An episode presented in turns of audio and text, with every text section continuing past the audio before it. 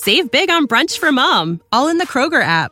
Get 16 ounce packs of flavorful Angus 90% lean ground sirloin for $4.99 each with a digital coupon. Then buy two get two free on 12 packs of delicious Coca Cola, Pepsi, or 7UP, all with your card. Shop these deals at your local Kroger today or tap the screen now to download the Kroger app to save big today. Kroger, fresh for everyone. Prices and product availability subject to change. Restrictions apply. See site for details.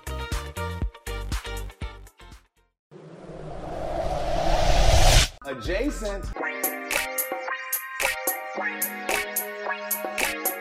You're listening to the Sports Adjacent Okay, I like that. I just learned something new today. Adjacent. with Jason Lieser and Russell Dorsey on the House of L Network. We're doing everything I dreamed of as an adjacent. This could be a wild show. Let's find out. Welcome to Sports Adjacent. I'm Jason Lieser with my co-host Russ Dorsey and our producer Tony Gill. I I hope I hope you're gonna keep it together today, Tony. Because I don't want this to be our last episode. Go out with a bang. I feel like there's No. so many ways you could make it our last episode. We want to keep doing this show. By the way, Sports Adjacent is brought to you by BetUS. Yes. betus.com.pa and use the promo code sportsadjacent all one word to get a 125% sign up bonus that means you start your account with $100 they'll kick you an extra $25 to make your first bet go to betus.com.pa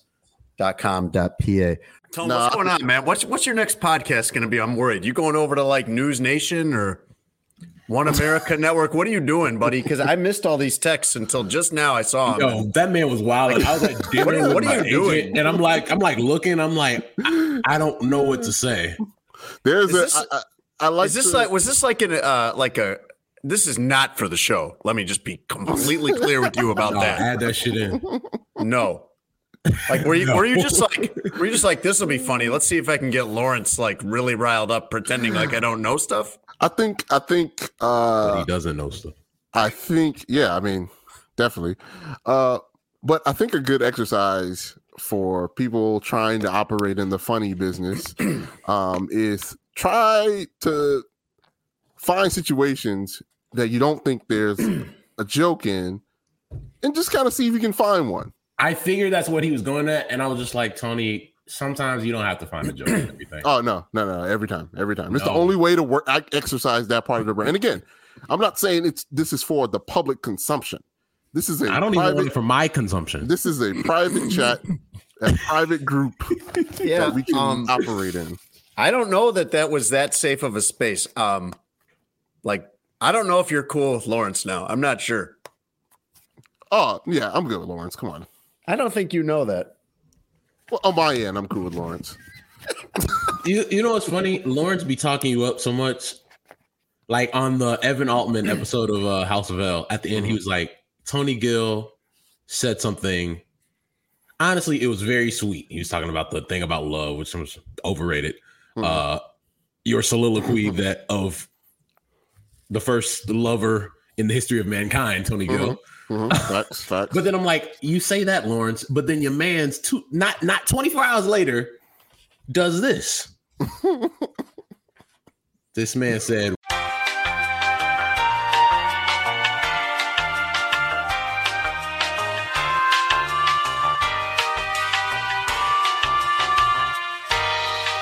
Any group done it better.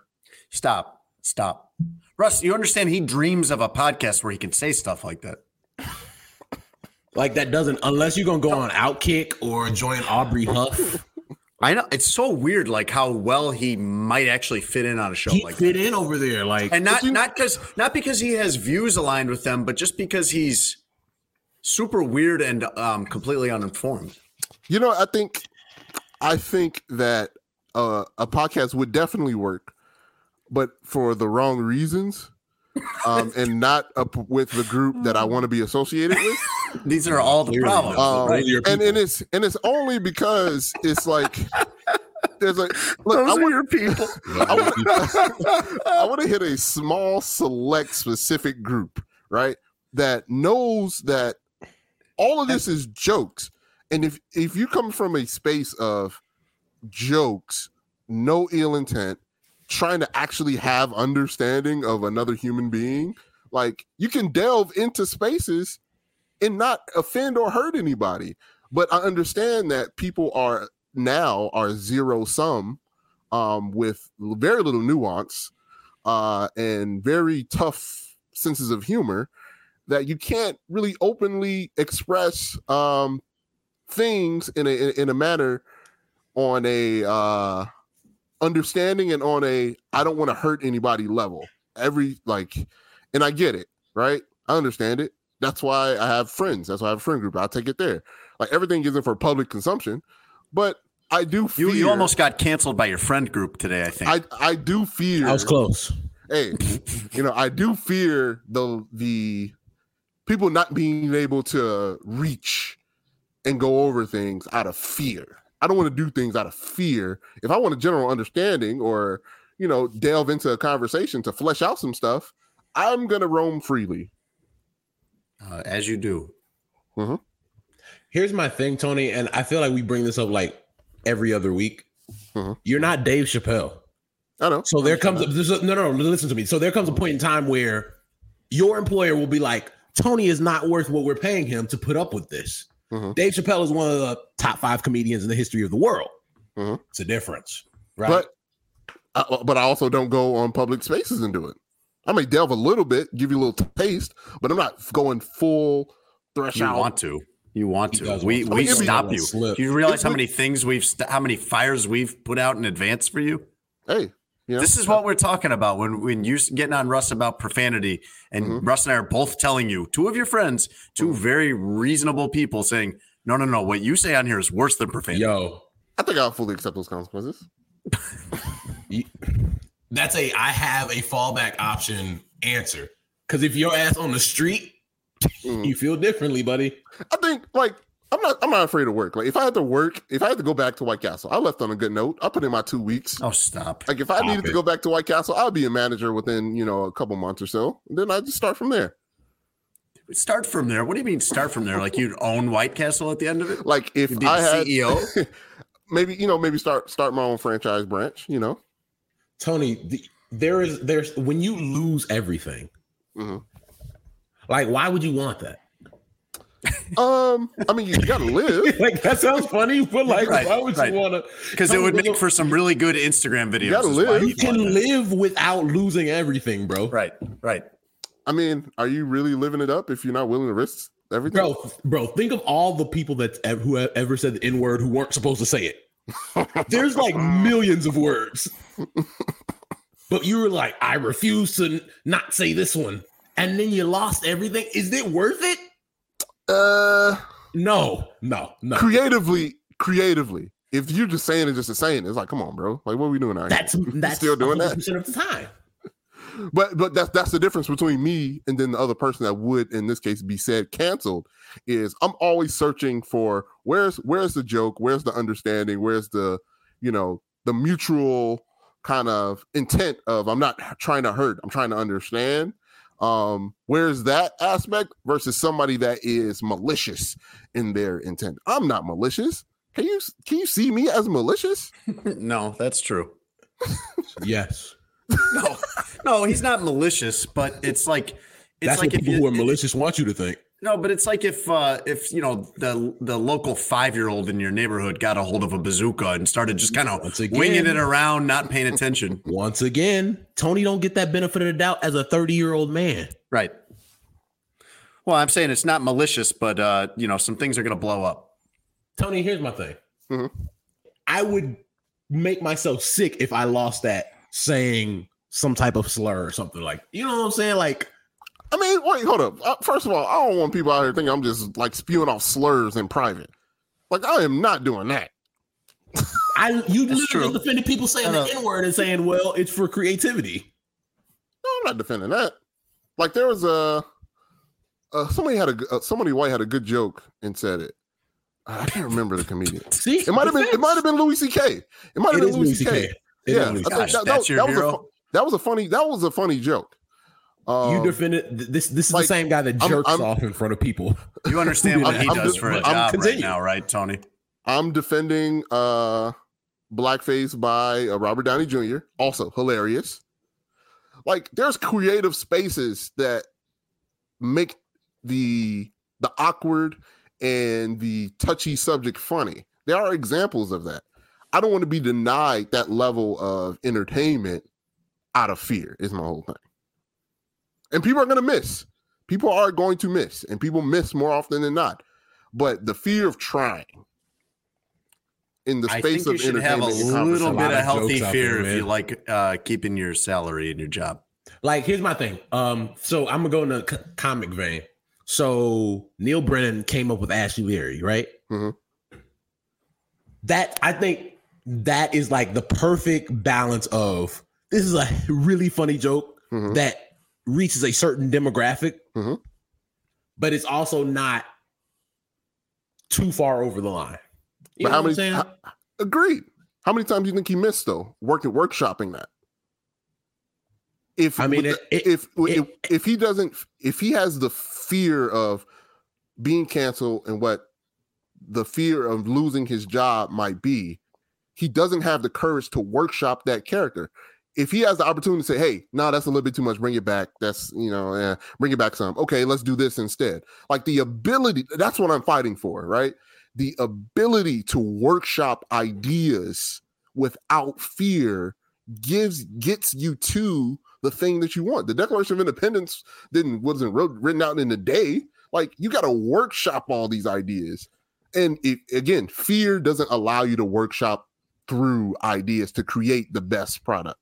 Two things with that. You Mhm. can you're allowed to workshop that in a writer's room of other comedians Mhm. where you know that's going to stay there until you guys get it wrapped. Second of all, comedians are allowed certain rules that other people aren't. It, that's just the fact of the matter. Like they're saying Certain Dave can say no. So, I mean, Like, none- there's a lot of things no stand-up- say. No stand-up 'Cause I'm not a comedian comedian. is also working as a local middle school principal or something like that. I mean, they're also a human being. Like they're they're workshopping these ideas in front of people, not just in a small room. They still got to work at work that joke out in a crowd in public. Like, and if it doesn't work out in the small club where people say, "Ooh, okay, maybe I'll pull back on this point," or like that's that's what I'm saying. That's all my point is is the ability to workshop ideas, to workshop this, to have discussions without fear is what I'm saying. Is is is what I do as a professional in our small group and then sometimes a little bit in the public space like this. Like this conversation I think is a super interesting conversation for people who enjoy content or just want to have a better understanding or too or too afraid to ask questions of what they might get in return. Like I don't think that's you know quite fair. I don't think that's the best way to live as a human being is out of fear of being canceled. So that's that's just my whole thing. I agree in the sense that you you it that's not necessarily a healthy way to live of man, like I don't want to get canceled. At the same time, I do think as a society we do have to grow. And like I look back at a lot of things, like I love stand up. I think all of us here do. I look back at some things from Eddie Murphy Raw, Mhm. and I'm like, yo, nah, bro, that don't work anymore. Or like Mhm. even Dave and uh I think it was the third special where he said homophobic slur for gay people, right? Mhm. Even in that, where he's trying to explain why can he say the N word and not that, Mhm. it's still like, mm, no, I can't say that word. Dave shouldn't say that word. Mhm. And if anybody else outside of in a who's not in a comedic space says that, they're gone. Like there's zero exception for it, and I think that's okay. Like I don't think we should be saying that. Uh, I mean, I think you're also operating from two different platforms on those things. Eddie said those things in a time where That's what I'm obviously saying. it was wrong, but it was I'm cool. looking but, back 30 years later and being if- like, we shouldn't. we but should if, grow from that. but if agreed, but if Eddie isn't allowed to grow, we don't get more Eddie Murphy content. If he's canceled at that point, at that young age, Eddie was young when he was like popping, like early Yeah, he 20s, 25 in that. Right. Yeah, yeah. when when Raw came out, right? If he's canceled at that point, we don't get the rest of Eddie Murphy. Like people are hypocrites on this on this front where you said this bad thing, you get out of here. Like you have never done anything bad in your life. Like that's so hypocritical to me. That's so whack. Like now that's a conversation people, to have. Give people the opportunity. Again, uh, going back to just the content now transferring into real mm-hmm. life. Give people grace, man. Like you want it. Like, do you want to oh, be called I, out for? Well, no, we talk. We talk all, all the time, time about. I agree with life. That. Life is about growth, right? Right. And if like, we it, don't allow people to grow, what, right? Like the difference is know, if that person isn't showing the signs of wanting to grow and progress that conversation or that content. If they just want to be in the gutter and do that all the time, if, if that's their character, then yeah, I agree. They got to get out of here. Like but if Ray if Rice person, continue to beat women after the right. video came out. And I'm not saying he does like, and that's, I'm not saying he deserves to get back in the NFL, but he needs, to, in order to get in the good graces of society, at that point, you need to show that you're you're remorseful and that you're doing your duty and your diligence to grow as a human being. But like we just said, Mike Vick can never come back because right. of dogfighting. Exactly. Like I, I agree with that. We we again and going back to what the our original conversation was about content, we need to be able to workshop and work out these things in a comfortable space to get the best and to promote growth. How do we know where the lines are if we don't push them? Like I, we, if we want to define the lines, we got to go over the line sometimes and say, "Oh no, no, no, that's that's too far. Bring it back some." All right, cool. I can bring it back some. But we never do that if we're constantly. That's why we get in this mediocre content these days. That's why nobody's really listening, watching SNL. It's everybody's looking for hand claps instead of actually finding where the good content is. I don't want hand claps. Like I don't want a lot of people agreeing with me all the time. Like I want to have a good time and enjoy what I do. I can't do that looking for hand claps all the time. That's why comedy is suffering. That's why a lot of inter- entertainment is suffering right now because people are looking for hand claps instead of making the best content possible because they are operating out of fear and that blows. I agree with that from a creative standpoint, Russ. He's right. But what you're what you're pining for, I think in somewhat in the same way that Dave Chappelle is pining for, is an era that doesn't exist anymore. Bingo. I mean, you you want the rules to be different, but you can want them to be different all you want. They this is what they are in 2021, and almost everybody uh, doesn't want to risk their job over that. Their their their income and employment. I'm with.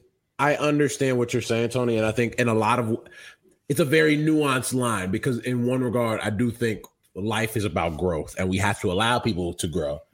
But I think when it comes to now, and I don't know what the right answer is either, to be honest with you. And like, what, how can we find the line if we don't push it?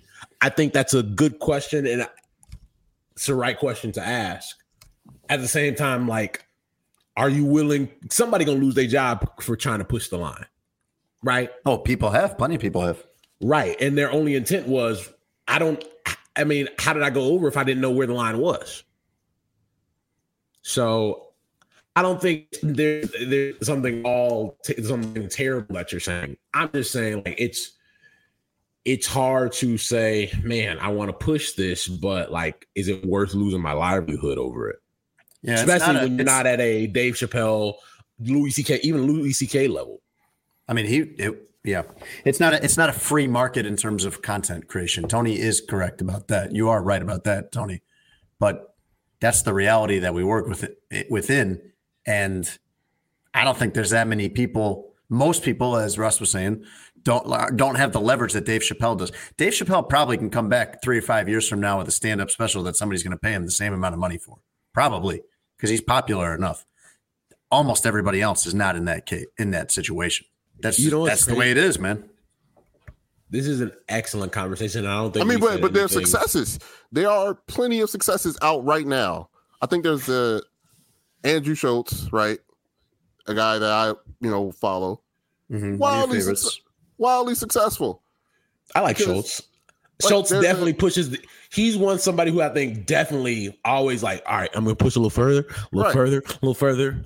But but it it take I get it takes a lot of effort to have that nuance in there, but I'm willing to put in that effort, right? Also, like, there are people who hate he, Schulz. I think he, that comes right, with that, right? And that's okay. I'm yeah. saying that's okay, but to don't just don't if you don't like it that much, you don't have to watch the content. What I'm saying is, it, creators need to be able to operate freely. And to go a step further, people need to be able to have conversations freely in open spaces if they are there for the intent of understanding and to promote and to grow and to be better. I don't think you be better by saying don't say that. Okay. I agree. No, I agree. That Like, is the you- best how- way. how you- that is the best way if content is the priority. But I, for everybody, I I don't know if content is the priority. Content is up there, but keeping my job is ahead of that. Is the priority above that? Speaking of in the chat, uh, like Tony did have the sense to workshop, if you want to call it that, some of these thoughts he had today. At least it was on text. At least this wasn't like an open Twitter conversation that he was having or something like You know that. what's funny? Uh, if if Tony was a comedian, the would be an excellent joke. that would be a really good joke for a mature audience, but really, really funny joke. I would laugh. Mm. but also It does it, it does two things. on a It random Tuesday things. night. It, Wow. it, it acknowledges Wow, it acknowledges I'm telling you, man, to get in on this tech, to, to have not seen any of this. Bro, my whole when you- time I'm like, Jason is probably going crazy. Like, No, I didn't know. That all happened at once for me. It was like a nuclear bomb because I, I, I, when you find a text thread on your phone that you haven't caught and there's like 12 missed notifications on that thread, you start with the most recent. So you start with the final text of it. And I'm looking at that. I'm like, where did this conversation begin? And I'm reading through it backward, like, oh my gosh, Tony, no, no, no, no, no, Tony, no. It's every day. It's every day. No, but like this was my reaction when I first read what Tony was getting at. I was like, I was, I was like, and then in verbally, I'm saying like, Tony, no, and then I'm texting, and then I'm like deleting stuff, and I'm like, he had free time on a Tuesday night. He was just trying to screw with us. His Man, mind was throw- wandering. They throw a monkey wrench in my friend's night. I've been thinking about that all day. She we I was thinking about that since it's breakfast. I was like, there's there's there's a joke in there. Then I found it and I was like, ah, it's funny. Okay. All right.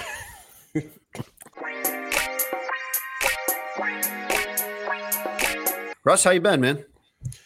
Oh, busy man. Uh, I am in undisclosed location. Mhm. taking care of some business. Um, but I am. I've, I, since the last time I saw you guys, had birthday today when we recorded. Actually, my mom's birthday, so shout out to my But mom. I have my party horn. My bad. Wait, go back. What's the other names for it? Yeah. go down the What's your, list again. what was your favorite name for it? Um, it was like the blow tickler. That might have been my favorite. yeah, yo. Russ, I, Um, th- I think that I think this the 15 seconds or whatever it was of him reading all the different names that you can call that party horn that was might really have been funny. might have been my favorite 15 seconds of the entire show. No, we, like the history was- of the show. The his that was a that was really good. Um, really good I was- actual producing by Tony. He did it. Yeah, he did it for once. It was like watching your kid learn to ride a bike. Tony, you Uh, see what happens nine months in us doing this podcast when you actually produce? See, a if- lot if- of if- practice. We don't we don't get that information if I don't know the information, guys. Not knowing stuff is good. All right, take I take back my compliments. Yes. Just that fast, like just Proudly I uninformed. proudly uninformed, intentionally uninformed, not not a uh, not a dumb person at all, not a person incapable of learning, a person allergic to learning, a person who refuses it at every turn. Correct, I- Tony? Am I putting that correctly? Yeah. I went to Barnes and Noble and I'm like, wow, this still still around. Almost a library, almost. Damn, Why were you Tony there? just found out yesterday that people actually still read books. Yeah, I was wow. there was a bunch of people in there. I was like, wow. I'm guessing that after some of your texts today, Lawrence could recommend a few books to you. Uh, Please, what were you doing in a Barnes and Noble, and when and where? And Uh, good. You should do it more often. today um uh my girlfriend was buying gifts Oh, for here we go. my Good. family uh and we got my sister uh a journal my sister likes to write Okay. um and all those things Wait, she's time out. You're Uh-huh. like you're you're saying the gifts on our podcast. ah, she's not gonna listen come on you, get, you guys his know how this works Yeah, nobody I- in my family That's one of the things we've covered, Russ. There's no accountability for him like there is for us. no Like, fear baby both- Both of your parents and I'm sure your brother listen to every episode or almost every episode. Most people I know listen to our podcast. Yes. Uh, my wife listens to every minute. My parents listen, and that has gotten me in trouble at some points. I think I got in trouble with one of your parents at one point. Uh, none of that happens for Tony. Yeah. None of that happens for, for Tony, and that's I think where some of this freewheeling, uh, freewheeling ideas come from for him because no one that he knows is going to hear this. He's on 17 different podcasts. Nobody could keep track of all the things he says, even if they wanted to. Tony, look at the what you've done to the people you care about. Hmm. Where they're just like, I can't even, my heart won't even let me listen because I don't know what's gonna be said. Like, look what you've done to the people you love. All right, go on with the rest of it, Tony. What else? You might as well. Wait, Stephanie, Stephanie listens to this podcast. No, she does not. She does in part. No, she doesn't. Okay. we gonna find out. Yeah. You gonna? I, I, I promise What, you. Don't say- you think? Don't you think we would have found out by now? I mean, No, come on. he- There's listen, been a lot. Listen, listen. He gonna let something slip, and he gonna be on that couch. What else, See, Tony? he laughing like it's a joke, but He gonna thinks "Russ, everything. You still got the He second everything's a joke. Can I can I slide through? But see, like he thinks it's he thinks everything's a joke, and it's not that he believes it would never happen. It's that he thinks even if it did happen, it'd still be really funny. All right.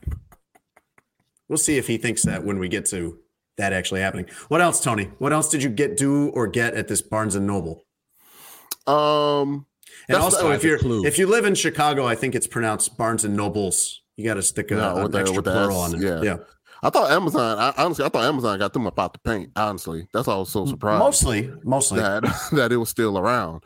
Um, but yeah, they were having like this sale, like fifty percent off, seventy five percent off. I was like, Right.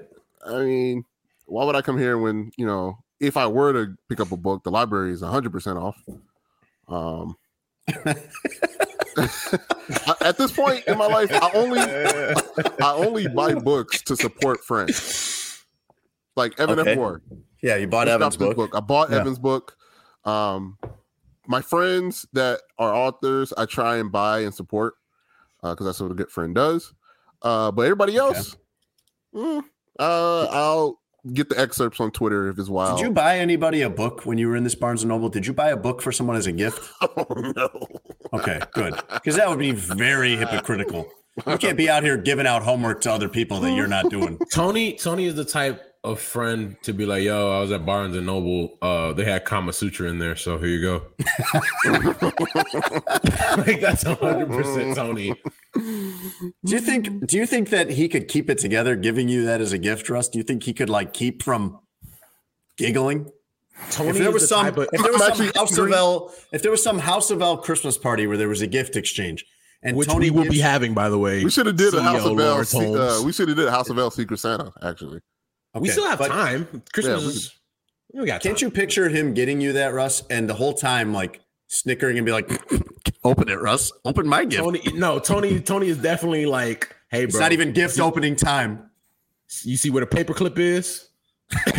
Start nodding. that would be like what it ain't uh, for us.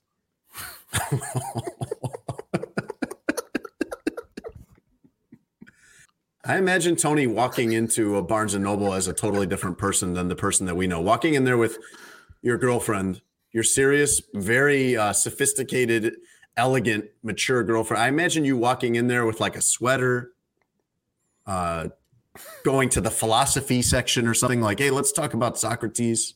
the whole time I was just thinking of jokes or things to make the workers awkward with. Um, Oh, like really? We need the information on where to find the journals, and I was like, wait one second. Um, I need help finding the book. Like, I really want to make better love. Like, where can I find that section? You know, I really just want to put it my best foot forward, my best effort. How do I become a better lover? Please guide me to that Mm-hmm. section of the Barnes and Nobles. A self-help or DIY book on on lovemaking. Okay. Yeah. So these people who are working for you know minimum wage or close to it and are risking their health every day coming into Barnes and Noble a- at a time when uh, every place in the world is short staffed, what you're going to do is just uh, bleep with them for your own amusement. Yeah. That sounds right. Okay, great. Russ, is baseball still locked out? yes, All right. yes. Good That's our update. baseball news for the day. Yep, uh, that'll be uh, that's our baseball roundup. Still locked up. Uh, Can you tell me what's going on real quick though before we uh, move on from this? Um, Not, not, not. I'm not looking for updates on the CBA negotiation. Good, because I wasn't trying to give them to you. What is going on? Like, what all do teams have to do? Stripping things off their websites and stuff like. What is all this? Because I've kind of heard bits and pieces of it. What, what is it? Posturing. What all are they doing and why? They're posturing to, It's a- you know, it's it's just It's equivalent really- of a player deleting all team stuff from their Instagrams. right. Okay. Like they're not even. There's no negotiation going on right now. They're not even meeting. Like we're gonna get to end of January, February, and then it's gonna be like, oh well, we don't want to miss games, so let's like try this again. It's it's annoying and frustrating, and it's bad for the game, but it's the situation we're in. After every one of these, uh, they just say, "All right, open market on steroids. We got to get the fans back." Like just every time they got a lockout or a, uh, what's the other? What's the player one? Strike. A strike. Strike. Yeah. Yes. At very next season, nobody gets popped for steroids. No, Tony. That'd be That's how you bounce back. huh? That's how you bounce back, baby. That's why people don't ask you for suggestions, Tony. Hey, just trying to change the game, make the game better. Tim Anderson. Right. Yes. A lot of good I, ideas. I don't though. think that's what Tim had in mind. I promise you, Yeah. that's not what Tim I- had in mind. Once baseball starts again, we should get a hold of him and run that by him and be like, "Hey, is is Tony's interpretation of your words uh, correct?"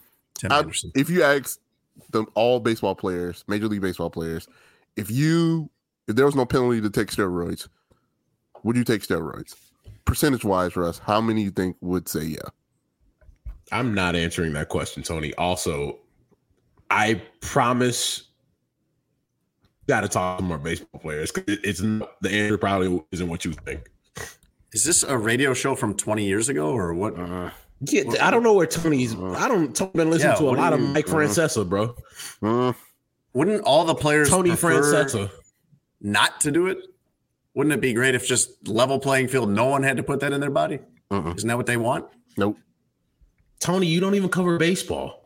They need these home runs. He knows people. Tony, you don't even go to baseball games like that. I went to a bunch of White Sox games. Yeah, he's year. a White Sox partial season ticket holder. Oh, Tony went to like seven games. Now he's Mr. Ten. Baseball. ten. Thank you, sir. All right. If you remember, Russ, his first idea for how to improve it was, I guess, just like uh, one of those nets that kids have in their yard where they throw the ball and the ball bounces back to them. You'd have that instead of a catcher. That was his first idea was eliminate the catcher position, right, Tone? Yeah, make them all DHs. Let's stop asking Tony things on our show. All right. Executive decision. That's the whole show, though. We'll figure something out. It's going to be a strong pivot after this.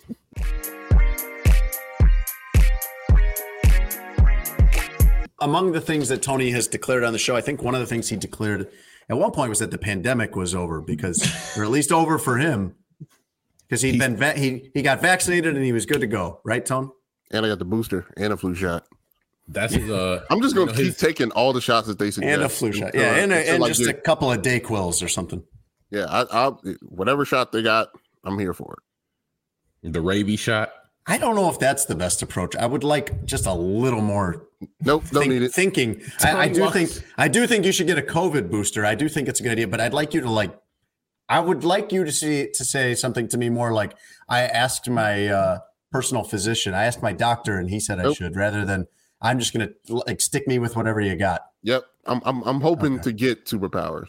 So All right. whatever whatever they got, bring it over Tony, here, baby. Tony, Tony walks into the doctor's office. Yeah, go ahead and make me the cocktail. Just bring it out. Right. Mix it all up. Yeah. Can you do it all in one shot? That'd be great. But Russ, uh, COVID has uh, really come back this week to professional sports, where you have Chicago is kind of in the center of it too, where the Blackhawks had a game canceled, which I believe was the third game canceled this NHL season or postponed. It might end up being postponed if they can play it another time, not because of an issue with them, but because of the Calgary Flames. And then the Bulls, the Bulls became a, the Bulls were the first NBA team to have a game canceled this year, wasn't it? Yes. Am I right about that? They had two games canceled because Russ, they can't even get enough guys. Like their Rolodex has run out of guys that are not infected. As of the time that we're recording this, the Bulls, I believe, have eight players. And I, does that include Coby I White? thought, or no? I thought it was up to 10. It was up Uh, to eight- 10 as of eight- Monday, right? 10 players in the I'm sorry, let me rephrase that. 10 players in the protocol. Uh, Yes. eight eight players not in the protocol. Eight players so- is the minimum that you must dress for an NBA game. Um, and the NFL uh, has had 75 positive. Had, I guess by the time you're listening to this, it'll be Thursday. So who knows? This this could be even worse. Yeah, it could be over then. 100 by then. Yeah. Monday and Tuesday, the first two days coming out of the football weekend, 75 positive tests across the NFL, which is not that high of a number overall, but it is high compared to what we've been seeing for a long time. This had calmed down. But as what as happens, Russ, the sports leagues follow the numbers in that follow what's happening in the rest of the country and the rest of the world. There was 200,000 reported uh positive tests for COVID in the the last couple of days. Like that's that's an insane number. But I mean, if that makes like you said, like it's a a mirror of what's going on in these different leagues. And Yeah. and look, it, it it got to a point where with a team like the Bulls who were thriving and had success, and the only thing that has that has stopped them this season Yeah. is COVID apparently. Um, and, and it's one of those things where it's like, how much will people care and when will people care? Because like the Bulls played a lot of games with eight, nine players putting themselves at a huge disadvantage. Yeah. Obviously, nobody's fault. Like you can't really control guys getting COVID necessarily all the time, but like the league was kind of just like, hey man, that sucks, Yeah, but figure uh, it out. Get get your ass out here, Zach LaVine, and, And then- get buckets. One of the ways, Tony, one of the ways that they tried, one of the things the Bulls did was they signed Stanley Johnson as one of these emergency players, or what do they call it, a relief player or something like that? With the Uh, hardship, exception. player. Yes, Yeah. thank you, Russ. Thank you. Um, I'd forgotten all about Stanley Johnson for one, and didn't realize Yes. what had happened. He was like a top ten pick I thought he was Back gonna when- nice. back when I was. I thought he was too. He was, he was a top ten pick when I was covering the NBA, which is a long time ago. Yeah, Uh, they cool, signed cool. him as a as an emergency replacement player. He goes on the list. I think a day or two later. Mhm. So they've had Yeah. uh, they've they've had two games canceled now. The Bulls are supposed to resume Sunday against the Lakers. We don't know if that's going to happen. Russ, this really feels to me. I, I know there have been issues since everything shut down back in March of 2020, but this feels to me like the biggest event since then. This feels like in sports. This feels like this has really kind of rattled throughout the three sports that are playing right now. No, this feels very 2020 like, which is unfortunate. Um, and it sucks. And with new variant, uh, was Omicron, Omicron, yes. Omicron, and the the way these things It's like work, a what if you're have- episode out here. All these You're, variants. you're gonna have more variants. Like that's just the natural cycle of these things. Like there are gonna be more variants to pop up, and it's just uh, you get frustrated, and there's a lot of remember, like I think three months in the podcast was like I have COVID fatigue. I like that was just that was you know months six months ago when we talked about that now it's just like dude we're about to go into year three of this covid era and it's like so draining Yeah. and i think especially lately where you see like all these people getting covid all the people around the country getting covid seeing athletes getting covid and Yeah. it was just like you look on twitter it's like this player has covid and you're like and then uh Giannis Antetokounmpo went in the pro- protocol Yes. on tuesday night like Yep. you have uh in James Harden, like you have significant players around the league, Odell Beckham Jr. in the NFL. Like this thing is getting out of control, and like the winner, No, no, I know uh, Game of Thrones slogan "Winner's coming," but like winter's coming, and Yeah. like who knows how bad this goes. In the cold weather parts of the country, that's a huge problem, like where we live. And uh, in, a lot of the warm weather parts of the country, they aren't really taking a lot of precautions about this. So it, it sets up to be very problematic. I, I want to say that uh, James Harden's positive test or going into the protocol, whatever, whatever for whatever. I, I do they in the NBA? Do you know? Do they go in for anything other than a, a positive test, Tony? Do they go in as close contacts, or is it just a positive test? Do you know? No, they uh they do investigations into like okay, who's he with, who's he around, Contact I- tracing. yeah, they do the contact tracing. Um, but I don't. They since they do the daily testing, like if somebody gets it, everybody's getting tested, regardless if you're vaccinated or not. Um, and then if you got it, boom, you're out of here. So, like for the Bulls, um, like every day they were getting hit because the daily testing. Um, and as we know, like sometimes it may not pop up, Right. you know, until a couple days later. So, you know, you still got guys out here playing games while you know five players on the Bulls already had COVID. Like five is a lot. You have an outbreak, like, and they didn't stop. They played another game. They went to Miami and played a game. The next day, Zach LaVine out of here. He played the night before. Did he not have COVID the day before? So it's like when multiple players on the same team starts to have it, like you gotta say, all right, like let's stop here before it gets progressively worse, and then you start spreading this across, you know, the league that you play in. Um, the the Nets, they had like eight players. Kevin Well, Durant that's had a, what that, had a- yeah, that's what I was going to say is they, they had a they would triple double been- tonight, but this only because they had eight players. they would not have had enough to suit up against the Raptors had Kevin Durant not played and played 48 minutes in going in a game that went overtime. They had Mm-hmm. eight guys, Russ, and it looks like they really only played six. So that's a lot of minutes. if you have like the NBA and basketball, it's not like the other sports where you have 20 in NFL, uh, uh, baseball, you have 26, NFL, you have uh, 53 guys on a roster. There's 13 guys on a bench. Plus practice squad. There's a lot of margin in the NFL. right? So like let's let's let's say you have 13 guys on, a, on an NBA bench and eight of them get COVID. That's 66% of your team got COVID. 67% by the, the decimal point. Like that's that's an insane amount. And now you just like with the Bulls, they just signed it. Let me let's sign a guy, let's sign a guy, let's sign a guy. And the guys are signing get COVID, and the guys you bring up from the G League Yeah. get COVID. Like it got to a point where you're you can't control the outbreak. So how can you continue to sign people? And that's when it was just like it seems ridiculous why the league can't step in and do something here because now this is no longer we just need to fill fill bodies on our bench. This is we have a significant issue within our building. Yeah. And How bad? How badly do you want to sign with the Bulls? I mean, how bad do you want to sign with the Bulls and walk in there and take a locker stall amid all of this that they're trying to Right. figure out? That Dude is would- that's a scary never situation. It was like, Yeah, I know guys would risk it, but it's just uh, it's still just like oh man, But that's, that's, but that's the, the the microcosm of a, of the larger issue that I don't think we talked about is the league's not trying to lose any more money anymore.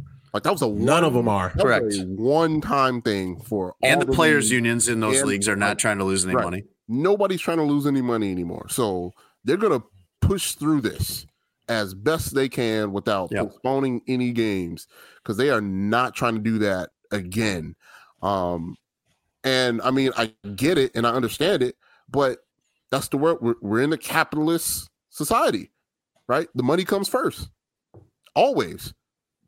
For the players' union as well. Yes. Yeah, no, no. Uh, in general, the money comes first in America. Yeah. always. But So, it's- but Russ, in this in this line of work, this is so different than a lot of other jobs.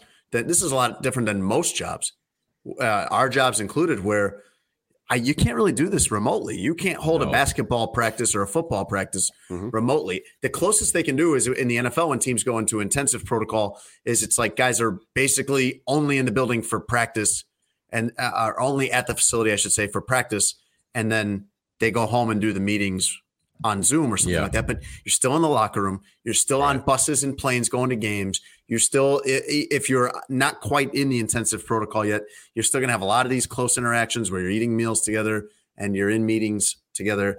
And it's extremely difficult to keep anything like this tamped down in that environment. And now you're, you're, you got to wonder if we're going to start seeing more significant cancellations and postponements. This is very minor so far, but there was just talk this past weekend that they might have to at least move. Uh, uh, I think it was the Lions game. Was it Lions Broncos?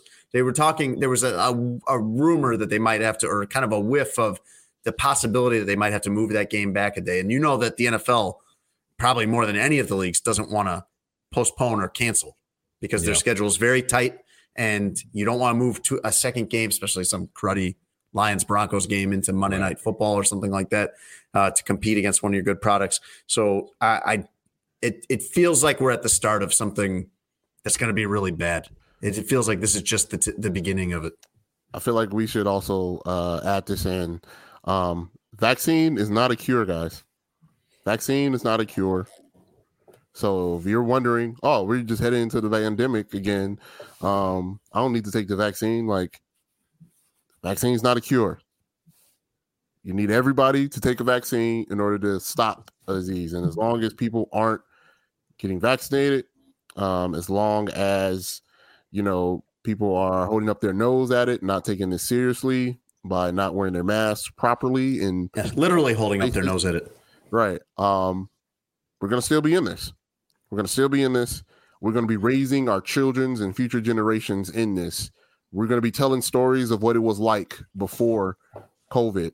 After a while, my brother Christian uh, had a son, and Right. he's going to be raised on mass. Like we're going to be telling him stories of what life was like Yeah. because he's gonna he's literally gonna be a sentient being understanding the world with a mask, and that's the only world he's gonna know because people aren't taking this as seriously as they should. Oh, even my kids, Russ, are seven and ten, and so they're. I mean, they're big kids, but they, even they are like kind of man. I kind of don't remember what it was like before all this, and this is quite a test for our generation too, uh, at the ages that we are, because we haven't had anything like this. We haven't had a pandemic like maybe our great grandparents did, or you know, World War II or the Great Depression. We haven't had anything like that at all. And so to have this now going two or three years, this is this is asking a lot of us. We're having to stretch a lot for this, and we go through, you know, like like Tony alluded to, where we go through these times where we think, okay, we're we're coming out of this. This is about that. That's got to be the most deflating part, not just for sports, but for all of us to keep thinking at different points. Hey, we're turning the corner on this. It's not over, but it, we're like we're heading toward the end of this. We're about to get back to normal. People have been saying from day one, hey, we'll, this won't always be like this. This will this will eventually get back to normal. And it just Yeah.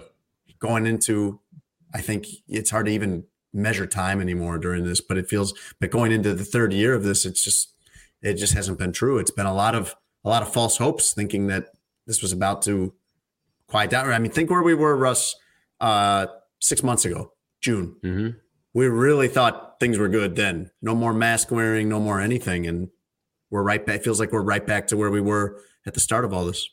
I, and to Tony's point about you know a lot of leagues uh, are going to be like, "Yo, we're we're not doing this anymore. We're not shutting down. We're not going into um, cancellation of games or suspension of games or the league." Right. That goes with the rest of society too. Like I I don't think after what happened economic economically over the last 18 24 months i i don't think we're going to be headed for another quarantine period. So uh, to tony's point about this continuing i don't know how this ends which is a very uh deflating feeling. Yeah. but it, other than continuing to tell people to wear masks and get vaccinated like i don't know like it it feels hard to continue this fight right? Like how long ago was it were we were saying like i'm no longer fighting with adults about getting vaccinated not that we didn't want people to because obviously that's going to be a big step in us getting towards the actual end of this but like now it's you know new variants coming and it, it's just and it seems like this one is more transmissible than the others like Yeah. it's difficult I think that where this is going to manifest itself in sports, and I'm not I'm not reporting this. This is not based on anything I've been told. It's just looking at it logically. Um, I think it's going to head toward maybe next year leagues being done with all the protocol and everything like that, and just saying, hey, you know, do your best, wear a mask, get vaccinated. Uh, but it, you know, and if you get sick, you get sick. If you're healthy, if you feel like you could still play, then still come and practice and play. I think that the that the fatigue overall of the protocol is going to reach a point like that next year where you're gonna you might see the protocol go away.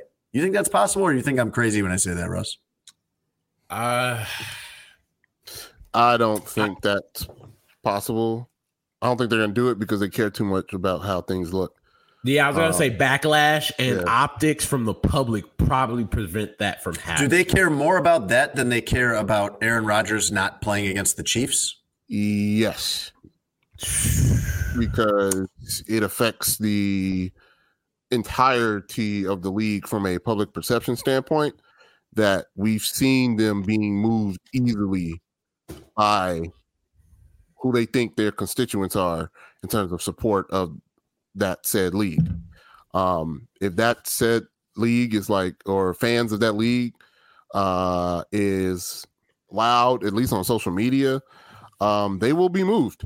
So I think public perception keeps that at bay um, than just kind of them going full look, we're just going to do what we do and whatever happens, happens. I think they won't make that leap. I will say I had a lot of hope and faith that, and this is a separate topic in the same vein. I had a lot of hope that reporters would be getting back in clubhouses and locker rooms.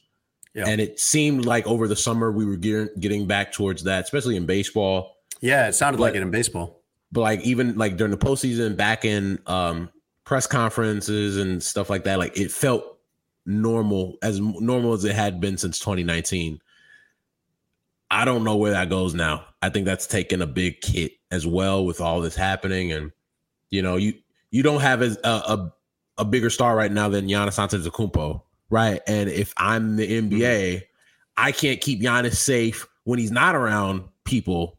So let's like I, I can't let you know 12 reporters back into that locker room, even though reporters, as we often know, are 99% vaccinated, following protocols, right. masked up, etc. But uh that's also a deflating part of this in the field that we're in and the, yes. the thing we do for a living. Like a big part of this job is being able to um, communicate with people and build relationships that way and in person. It, it's a significant difference. And I, I know we talk about a little bit and fans might not always understand what we're talking about because, you know, we kind of do it for a living, but like just in the, if you break it down the sense of seeing your friends in person as opposed to seeing them on FaceTime. Even something like that, you would yeah. feel a lot closer to your friends when you see them in person as you would seeing them on the phone. Like so, yeah. Just it that's that's a difficult part of this for me where it's like, man, like I I, I might not have that in the same way for two, three more years. And then by that time, it might become a thing, especially you talk about all the time in the NFL. Like they might just say, We're cool on this forever whereas it's collectively bargained in baseball. So yeah. we have a little bit more leverage there, but yeah. Absolutely, you do. The NFL, I think, would be looking for a way to do this to eliminate open locker room. And through all of this, the only people clamoring for open locker room have been the media. The Players Association and football and the league itself have not been like, yeah, we need to get the media back in. There has been this odd thing since the very beginning of the pandemic in sports where it's been like we got to protect the players from these dirty media members. And you have like from day one, you have Rudy Gobert pretending to cough on all these people's recorders and cell phones, and then he tests positive. And um, like you said, you have to be vaccinated to cover any professional sport now. You have to, you have to be, um, even if the players aren't. Even if the players aren't. Yes. But I keep thinking like, though, even the way football is doing it, we're and this may be different by the time you guys are listening to this by the way on thursday morning but uh, we were in there pretty much every day we're in the press conference room mm-hmm. talking with bears coaches and players and there's not plexiglass between us there are times during that when someone comes into the room and you put your recorders up there that you're not six feet apart at all. You're indoors. Uh, the person speaking is almost never wearing a mask. I, I don't know how much of a difference it would be to go from that to open locker room. I don't know how much more risk there'd be if we went to open locker room with some precautions in place or whatever. But um, but to your point, the when people get tired of hearing about media access, better media access always equals better content for you, the audience, the listener, the viewer, the reader, whatever it may be. Yeah. And when you are left to only dig into significant personal issues, personal stories, compelling, rich material about somebody as a person and as a player, when you are limited to trying to uh, mine for that information and mine for that emotion and those thoughts in a press conference setting where the person is sitting there up on a stage with lights and cameras and you're in a room with 20 other people that are trying to get questions in you're not that's not going to go very well. You're not going to get deep into somebody's thoughts. And even if you don't care about the human interest side of sports, you might care about how Robert Quinn is playing. You might care about what he's doing as a player that's working so well for him. And you're not going to get a chance to dig in on a line of four, five, six questions in a row to get some answers on that to be able to then relate to people uh, the way you would in an open locker room. For the ones who work hard to ensure their crew can always go the extra mile, and the ones who get in early so everyone can go home on time, there's Grainger, offering professional grade supplies backed by product experts so you can quickly and easily find what you need. Plus, you can count on access to a committed team ready to go the extra mile for you. Call, clickgrainger.com, or just stop by. Grainger, for the ones who get it done.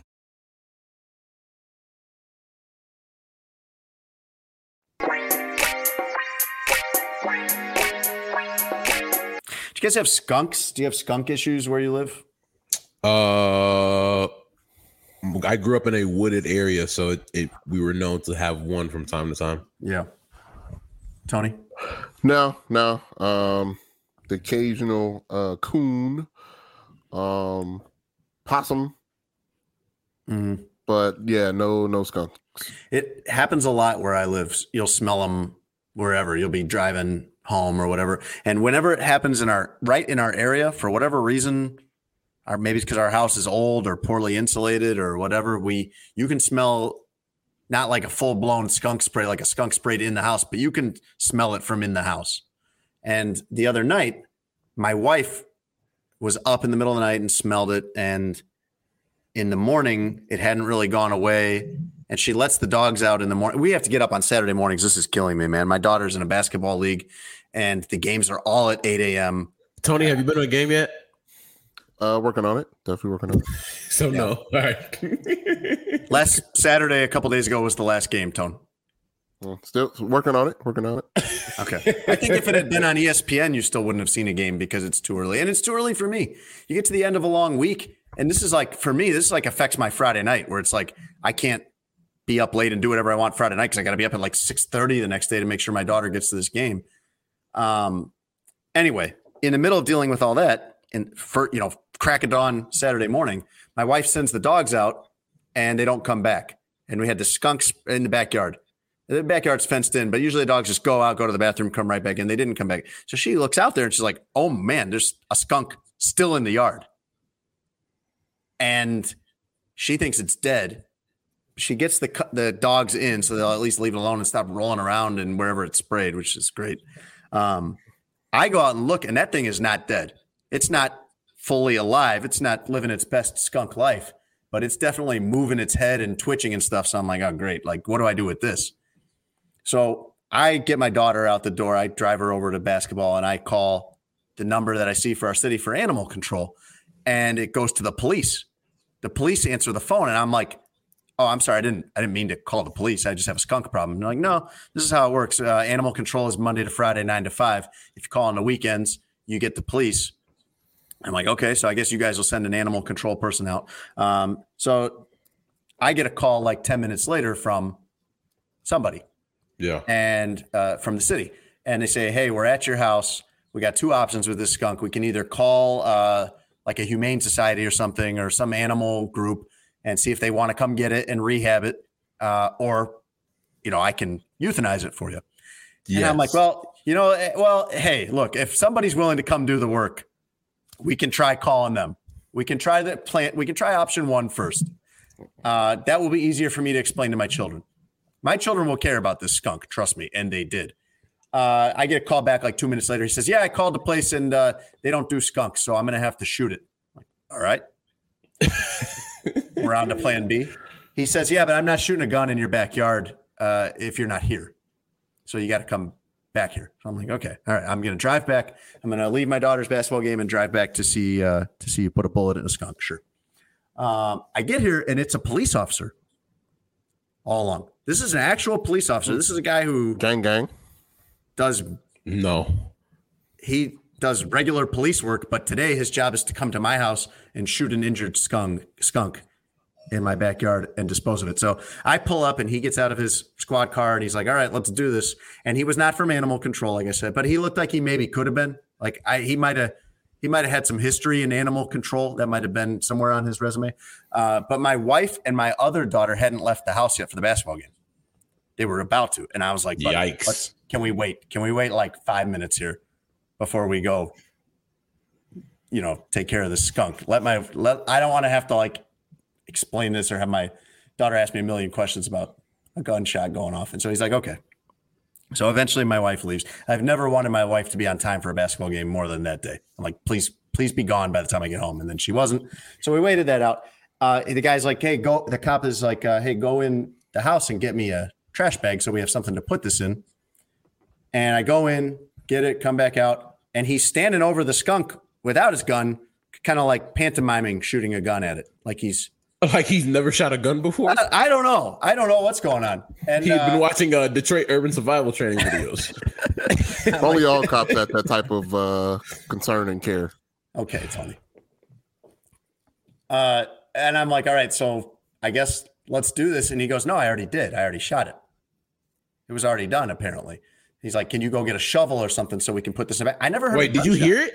No, I never heard anything, which was very surprising to me because then I got, after we get all this done, we get this skunk. I, I got a snow shovel to pick up this skunk.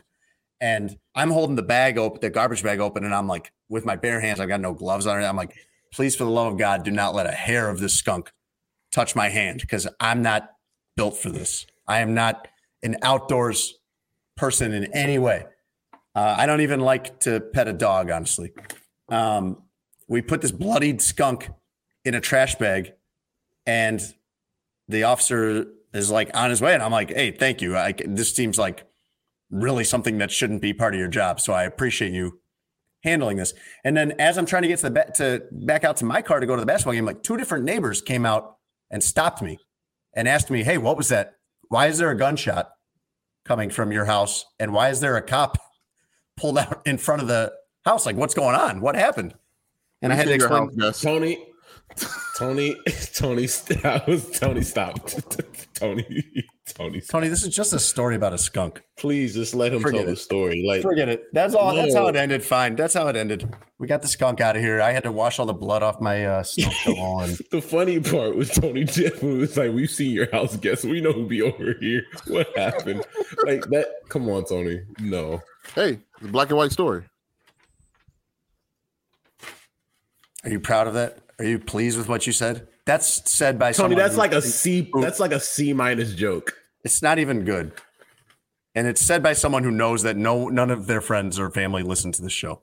You mentioned Detroit urban survival training, Russ, and we are going to get to that in football roundup. Your boy this blowing week. up since we the your boy's blowing up. We are going to get to that in football roundup. You uh, with Odell Beckham, and by the way, when Odell Beckham did that celebration, uh, the media had no trouble at all getting a hold of Detroit Urban Survival Training guy, uh, Dale something, whatever his name is. Um, football roundup though is going to be really good this week, and it will catch you up on all the news you need to know from the NFL weekend. And it is brought to you as always by BetUS. You can go to betus.com.pa and use promo code SportsAdjacent, all one word, for a 125% sign up bonus. Start your account with $100. They'll kick you an extra $25 before you can go and place your bets. Here's a couple lines you want to look at this weekend in the NFL Eagles minus four and a half versus Washington. Bills minus 10 and a half versus the Panthers. Then a couple big road favorites here with the Cowboys minus 10 and a half at the Giants and the Cardinals minus 13 and a half at the Lions. Uh, you also have 49ers minus 10 against the Falcons. Sunday night football is the Bucs minus 11 against the Saints.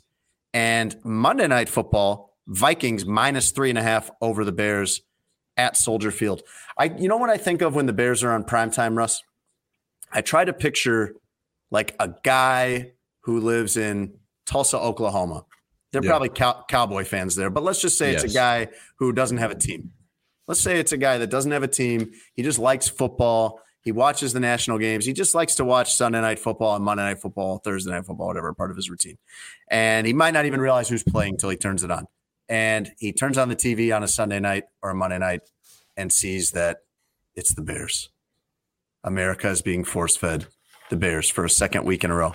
Uh, the Vikings are six and seven, and that is eighth in the NFC. It's really tied for seventh. There's going to be a bad team getting in in that spot, and there are a lot of bad teams still alive. The Bears are only two games behind them and play them twice. Um, but the Vikings, after they play this game, they got to play the Rams and the Packers. So that will probably be the end of the Vikings, don't you think? Yes, and should be. Yeah. Football roundup, Russ. Odell Beckham Jr. has been pretty good for the Rams. Not Yes. amazing, but pretty good. I, I think he it, it's good. clear it's clear what the issue was in Cleveland. It wasn't Odell Beckham Jr. Like he's been Oh yeah, more than fine in Yeah. LA. uh, he's on the COVID list though, so you know, like everybody Yes. else in the league, I don't know if you'll see him play Sunday.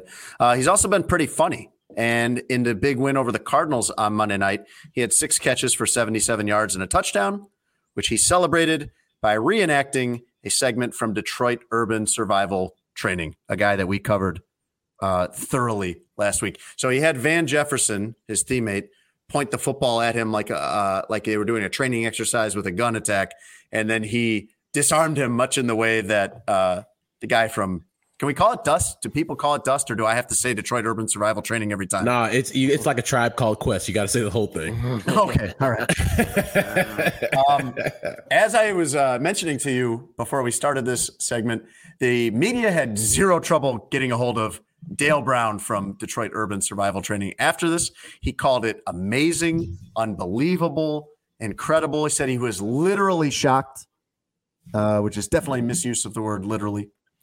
And he went on and on and on thanking Odell Beckham for quote showing an actual technique that could save that people could use to save their lives. I, I watched a video of him talking about it, Dale Brown, for about three minutes to TMZ, I believe it was. I, he I, he doesn't know that this is a joke. I don't think. I've told you, like this man thinks he's out there saving lives, and all right, Of that's the why. peop- Of the people who understood the celebration that Odell Beckham did, he's the only one that didn't find it funny. I think. he was still on like, yo, to increase your survivability. Like, yes, that is how you do it. that's how you do This, it. and then that, and you turn his arm, and then you point it back at the. And now you're in heaven. Maybe. Uh, That's one of two places you could go. that's the sad part of Detroit urban survival training is that uh, that's when it becomes unfunny. yo, when somebody actually dies. Is when someone tries it in real life.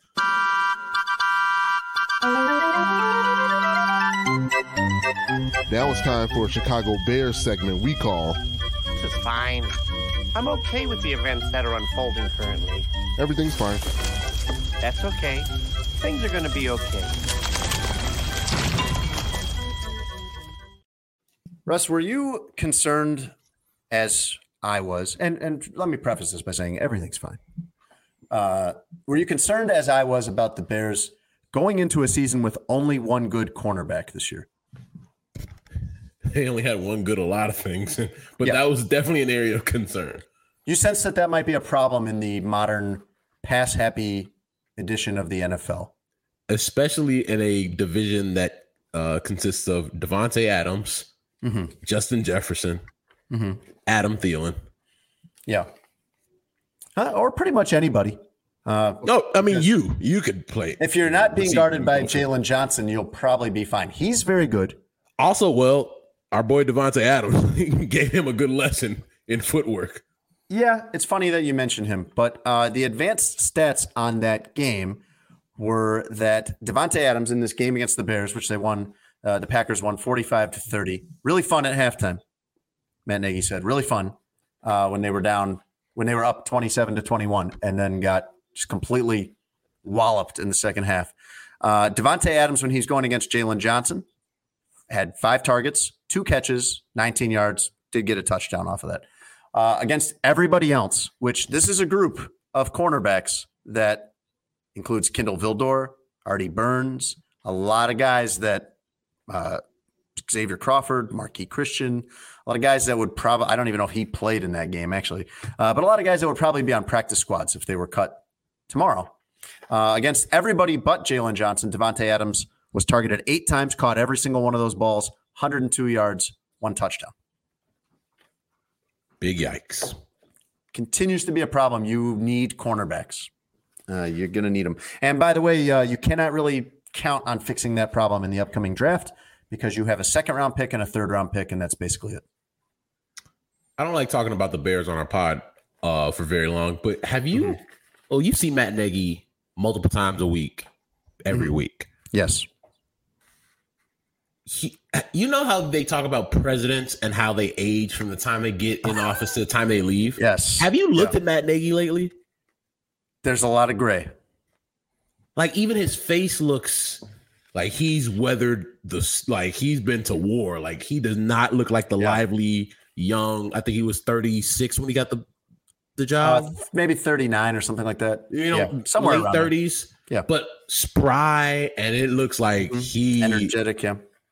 Does not look like that guy. Uh, in fairness, probably all of us that have been covering the team for the last three years have been aged by it as well. I would guess. Shit, watching. Um, it has gotten to a weird point. I can't think of any other situation like this. And I was asking around guys that have been covering the Bears for longer than I have if it was like this with previous coaches. We're at a point, Russ, where we're in there in the press conferences prefacing questions to him with the likelihood that you'll get fired. And he is openly, this is openly being discussed by us and by him on a weekly basis. It is very, very odd really? to be So covering. y'all, so y'all covering a like- guy who you know is and and on top of all that is being put in a position where he's asked to kind of be a caretaker for a future that he's not going to be part of. Yikes. It's the Bears' fault. They could Oh, absolutely, it is. They could just fire him instead of just trotting them out there every week, pretending like they're going to stick with them uh, for whatever type of inter-company moral code that they have to keep. Absolutely, have to keep a coach through a season when it's a business. Everybody knows what the get down is. Like Speaking of it's a business, my grandfather asked me about that the other day, and he said, uh, "Well, they do fire players mid-season, don't they?" facts. Yeah.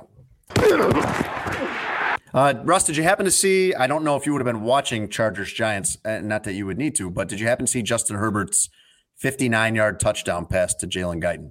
Guy has a cannon of an arm. Yes, I did. Incredible. Under pressure, he threw it so high. I would. I don't know if there's been a statistic. If you can like check on that real quick, Tony, see if anybody measured how high that ball went. But he threw it from what I could tell by my naked eye. It looked like about 64 yards of a throw. 59 yard touchdown pass. Look, he threw it 64 yards through the air. Perfect strike. Uh, that guy is good. He was Yes. 23 of 31, 275, three touchdowns, 133.1 rating. It's going to be fun watching him and Mahomes for years and years and years. Uh, on the season, Russ, he's averaging almost 300 yards a game. I don't know if you know because you probably mostly watch the Bears, but that's really good. Uh, oh, I 30 oh that, that that's actually a false statement. I very rarely watch the Bears. I'm watch more of everybody else. oh, have you really? Uh, yeah. Side note: uh, Herbert's pass traveled 63.8 yards in the air, second longest completion in the NFL this season. This was Herbert's 10th career completion that traveled 55 plus yards in the air, most in the NFL since 2020. We haven't talked about this often, Jason, but because of your statement, I'll, I'll clarify a little bit. Like Okay. I get enjoyment from football Mhm. from the other teams in the NFL, not the team that I actually want to do well. Right. A lot, a big part of that, and I, I would imagine for a lot of people my age and even a little bit older, because of fantasy football, I can enjoy the NFL and not watch the Bears. Hmm. Actually, it's made it a lot easier to deal with them being awful because it's like, huh, I have guys that I need to do well. It gets me into other games, and that's and I think for the Bears, there's a lot of fan atrophy from the standpoint of, I mean, Yeah. I'd rather not watch this team.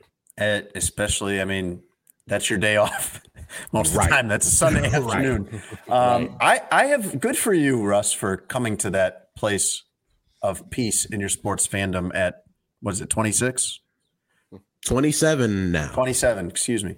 Uh, because I have only at 37 started, only just started to kind of make that turn to where it's like, you know what? Uh, the last few years, the Bulls have been so unwatchable. I'm going to watch other teams. I'm going to enjoy watching Milwaukee and Phoenix and whoever else. And it's coming to be that way for me with football where I'll get home from covering a Bears game and it's just in time for Sunday night football and like the Chiefs are on. And I'm like, oh, I'd, I'd watch this. And then I do. And I'm like, wow, this is so fun to watch. Football is actually like a cool game. And even like they're watching other teams make it, you get sad thinking about like the lack of competence There's from an always that. organizational standpoint, right? Um, when it seems like everybody, every all 20, 29 other teams th- or 31 other teams, excuse me, uh, in the NFL, they do something better than the Bears. I think The finally, Jaguars, the Jaguars have gone to an AFC title game, um, you know, in the last five or six years. I think the fan is finally starting to realize that um, you don't have to support your team through thick and thin. That's always been weird to me. It's like if my if this team is incompetent, can't get out of their own way and awful, why do they deserve my support? Like, no, act right, you will get my support. and I think fans are collectively finding right. out I don't have to support stupidity. Yes. Like I don't have to because all the Right. other organizations make that unacceptable. So I'm not going to accept this behavior from the team that I want to root for. So no, I'm not going to go to your games. I'm not going to, you know, buy merch. Like it happened with the Bulls. Like Bulls fans were enough. Bulls fans Mhm. had enough, and they were like, "No, get Garpax out of here. Like we can't take any more of this." it was open revolt. Right, and it came it. Like to Michael Reinsdorf's credit, he made the necessary changes. Now look at the Bulls. Um, I wonder if the Bears can do the same. Say we are a an embarrassment to our fans every year. Fans are becoming louder about how we're Yeah. running this team. Will they make the necessary adjustments? I don't know, but you know, we'll see. Uh, Russ, if I say the name Breshad Perriman, does that ring a bell with you at all? Do you know who I'm talking about? former former very high draft pick who never reached the potential that he uh many who drafted him many around the league thought he would be Mhm. uh used you're to have familiar.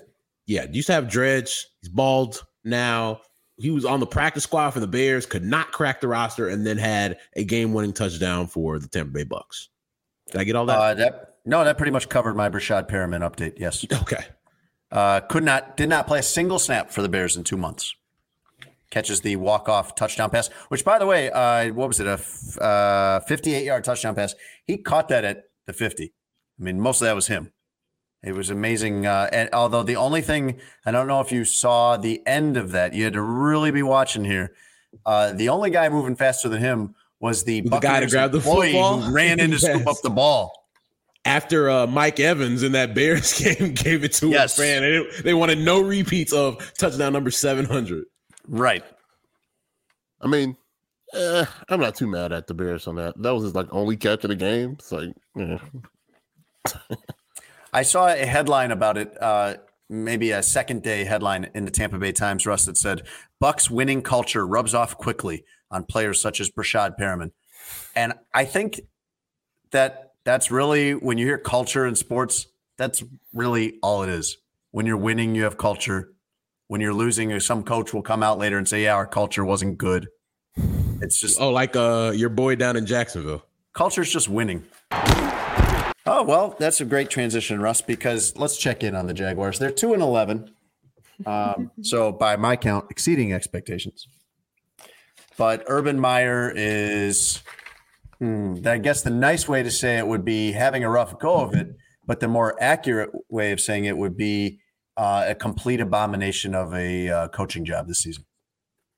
The best moment for Urban Meyer in 2021 when that girl was throwing it on him at the bar.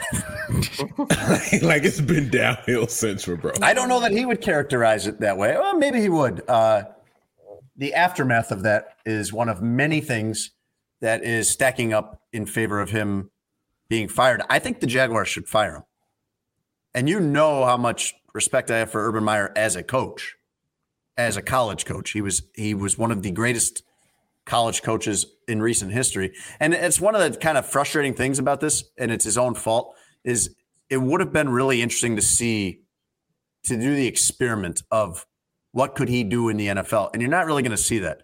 And part of that is because he constantly is getting in his own way. Did you see the report that he went around and questioned every one of his assistant coaches on when have they ever won? Basically calling them all losers. I sent I think I sent that tweet to our uh our group chat with you, me, and Tony, uh, and said, "Jason, is this your king?"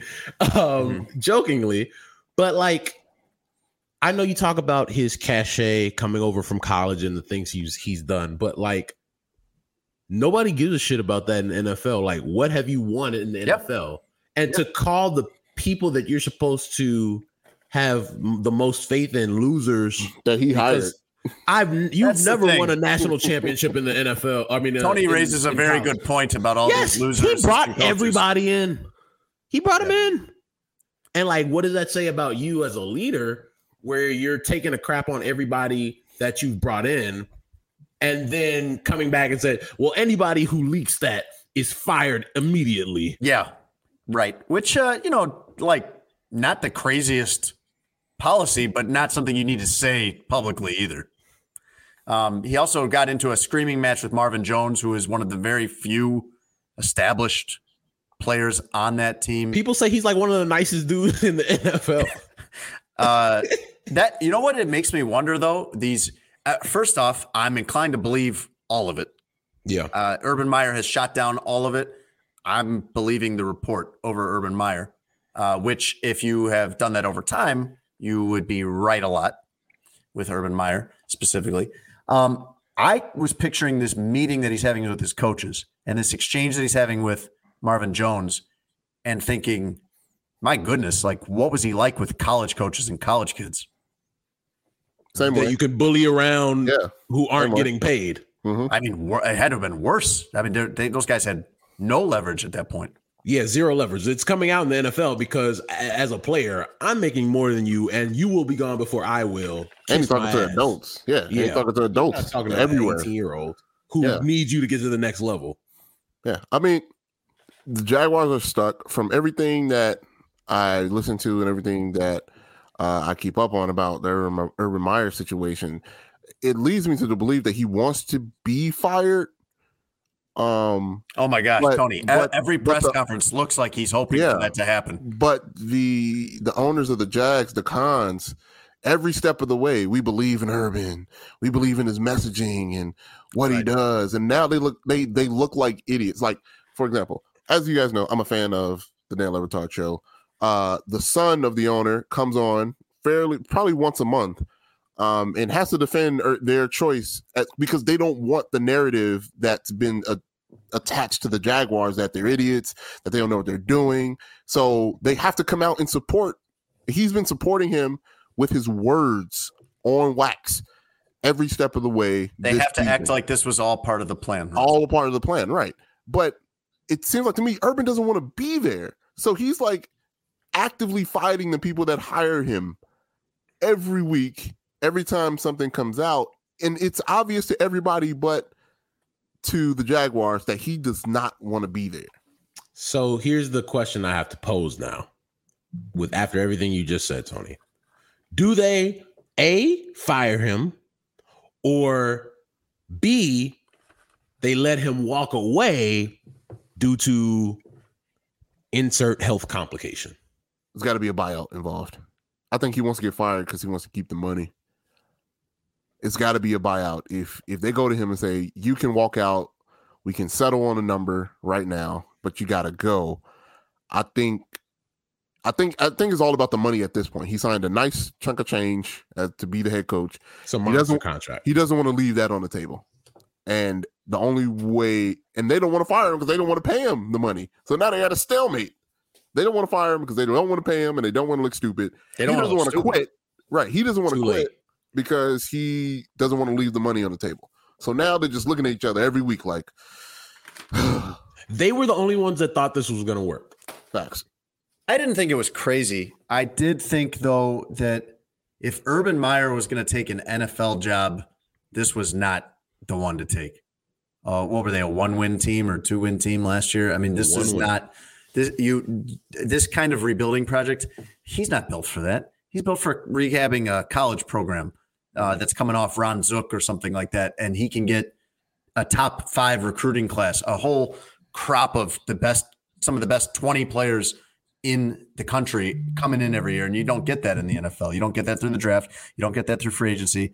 And as unhappy as the Jaguars have got to be with this because this th- there's no way you can stay this course. There's no way this is headed in a good direction.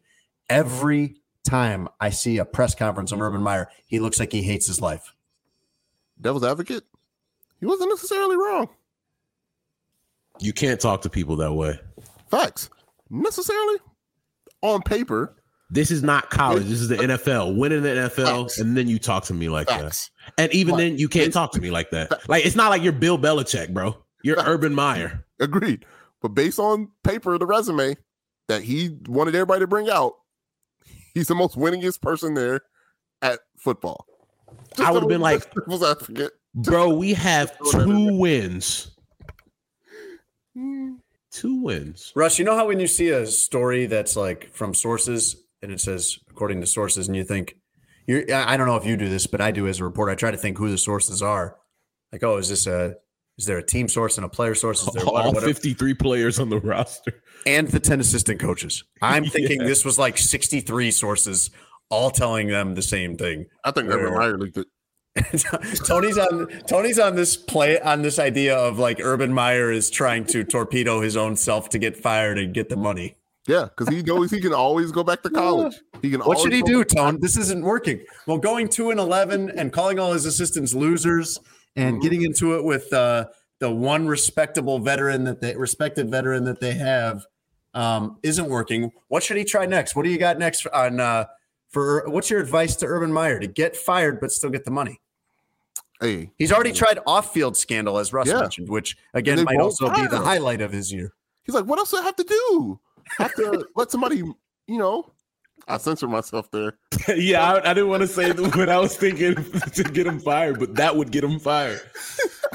Tony, Oh, try man. try hurt feelings, Urban Meyer. Hurt, his feelings are hurt that he's uh, that he can't get himself fired from this horrible job he's taken. Hey guys, what, what else do I have to do? Look, you see me trying, you know, I try every week. We lose by 50 every week. What is it gonna take? You saw me. You saw me laid up next to somebody that's not my wife. What, what else do I have to do? I'm, I'm arguing with one of the nicest players, and, and, and by golly, he is the one of the nicest people in the league. You saw me arguing with him. What else do I have to do, guys?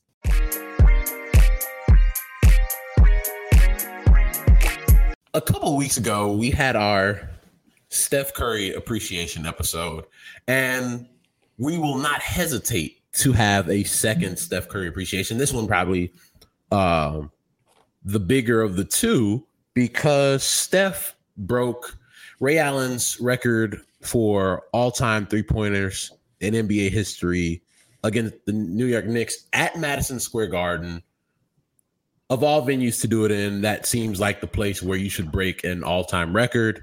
Uh, hitting his 2,974th three-pointer of his career, putting him ahead of Ray Allen and uh, Reggie Miller, who is number three on that list, scoring 22 points, going five of 14 from three, and with those five threes, now sits at 2,977 threes all time as of Tuesday when we record this. They don't play again until Friday night. 2978. 78. One more. 78, one Yeah, off. 2978. Uh, thank you, producer, for giving me the wrong number first. Um, but just an absolute thrill to watch Steph night in and night out continue to change basketball. And I talk about this a lot. Tony, I know you talk about it a lot.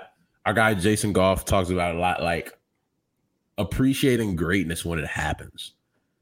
Like it's so fun watching that and knowing like when I talk to my kids in 15, 20 years about Steph Curry, I'm going to talk about him the way my dad talks about Magic and Bird and Jordan and Isiah Thomas uh, and Reggie Miller and Mm, Yeah. yeah, yeah, yeah, yeah. you a hater. This- Tony, He was, you- he Tony- was listing Tony, like a let- dozen guys, This- Tony. this- let this- me- look, let no, me- no, and then I just no, look. No, I'm, gonna- I'm gonna let you finish. I'm gonna let you I let you give get all your bullshit off on let this part. I can't even explain my all-time great conversation that I'm, I'm going to tell my kids in 15 years without you coming in with some. You know what this Let is like? Finish. Damn. You know what this is like, Russ? This is like when I, I I don't like talk a lot about work when I get home, but sometimes something will happen at work where I'm like, oh, I got to tell Ashley about this. This is like if you had to pick some things that you wanted to tell your kids about from what the NBA was like in this time, you you would come home and from work and talk about Steph Curry. This would be one of the things you'd have to bring up. It'd be like LeBron and him and maybe Yeah. Ke- Kevin Durant would be the guys that like you'd feel like, hey, I, I get, you know, I was at work all day 20 years ago. These are the guys I need to tell you about now that I'm home. But like before I was rudely interrupted by Tony, Yes. he uh Steph Curry's an all-time great. And I Just think like it's Reggie Miller. awesome. I'm not, Jason, please.